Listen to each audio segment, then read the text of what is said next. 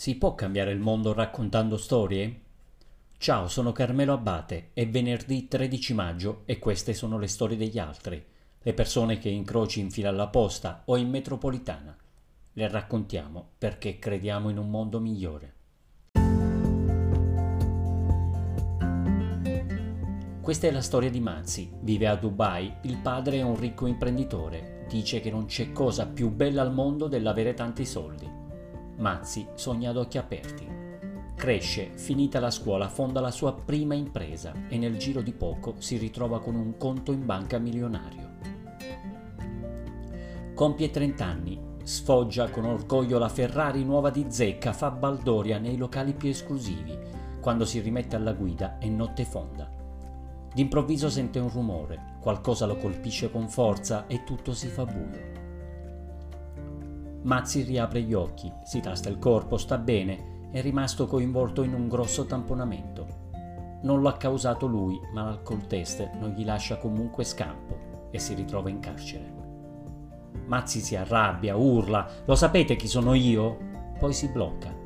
Avrà pure tanti soldi, ma in quel momento tutto ciò che possiede è un materasso sudicio, come gli altri.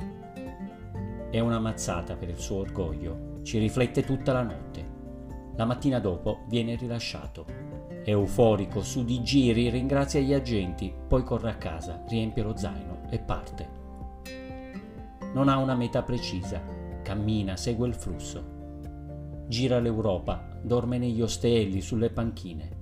Una sera, davanti a un tramonto, piange come un bambino. Si sentiva realizzato, ma è costretto ad ammettere che niente di ciò che possiede gli riempie il cuore, come il cielo rosso che ha davanti.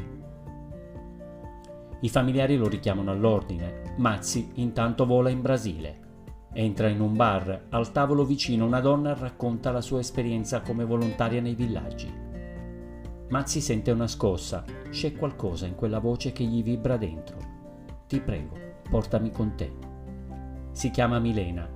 Nei giorni successivi la aiuta a prendersi cura di anziani e bambini. Manzi è incredulo, non dà soldi o regali, dona soltanto il suo tempo, eppure i sorrisi che riceve sono i più veri che abbia mai visto.